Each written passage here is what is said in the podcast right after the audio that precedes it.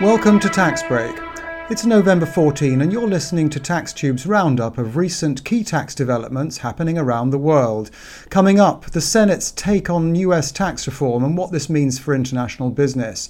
EU tax haven blacklists, tax reform in Belgium, French tax hikes for large corporates and new investigations into Dutch ruling practices. First up, Senate Republicans released their version of the US tax reform proposals on November 9. The Senate's draft is in many respects similar to the House bill, but there are also differences, including some of the international tax aspects of the bill. Notable differences include a year's postponement of the new 20% corporate tax rate, lower rates for the one off tax on existing offshore earnings and profits, a revised version of the tax on offshore intangibles, and a worldwide interest cap based on debt to equity rather than EBITDA. There are a number of specific provisions on intangibles, including one that would extend the low tax rate for offshore intangible income to foreign income derived from US based intangibles.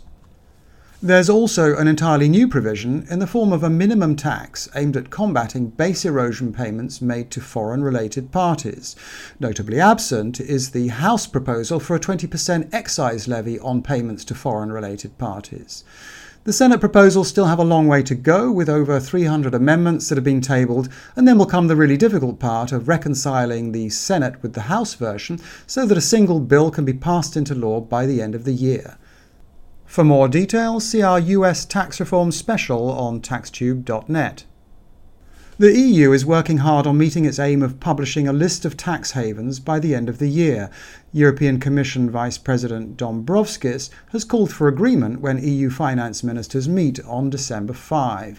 He also made clear that the list will only be credible if agreement is reached not only on the countries that will be put on the list, but also on the countermeasures to be taken. Countermeasures discussed so far include withholding taxes and the denial of deductions, but French Finance Minister Le Maire has also suggested that international institutions, such as the World Bank, should deny financial assistance to such jurisdictions. Meanwhile, media reports indicate that the United States is not one of the 50 plus countries that have been approached by the European Commission in the course of preparing the list. Reports also suggest that the list does not have the backing of all 28 EU member states, so is anything but a done deal. A tax reform that's been somewhat less publicised than the US tax reform was recently announced by the Belgian government. Highlights of the proposals, which are focused on corporate income tax, include a rate reduction and the introduction of tax consolidation.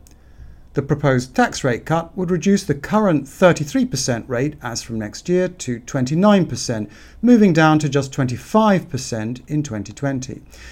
The tax consolidation rules are also planned for 2020 and would be modelled on the Swedish system that allows for profit transfers to loss making group companies.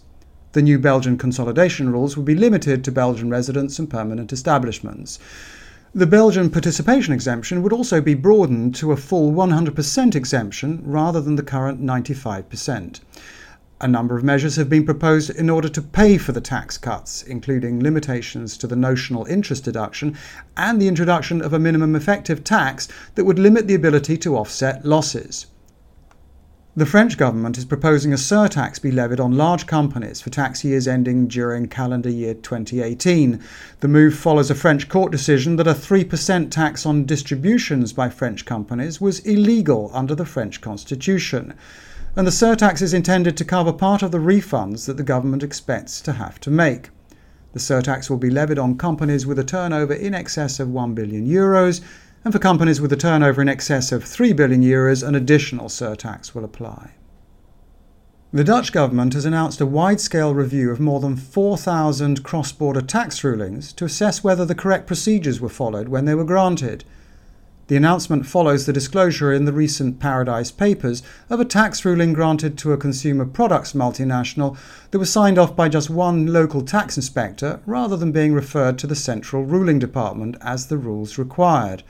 The results of the review are expected at the beginning of 2018. The Dutch Secretary of State for Finance used this opportunity to emphasise the Dutch government's commitment to the international fight against tax avoidance. As regards specific Dutch measures, he noted the government's recent proposals for withholding taxes on dividends, interest, and royalties, where these are paid to tax havens or in other abusive situations. And he also referred to plans to tighten up the Dutch regulatory framework for trust companies. This was Barry Larking with the latest tax break brought to you by TaxTube.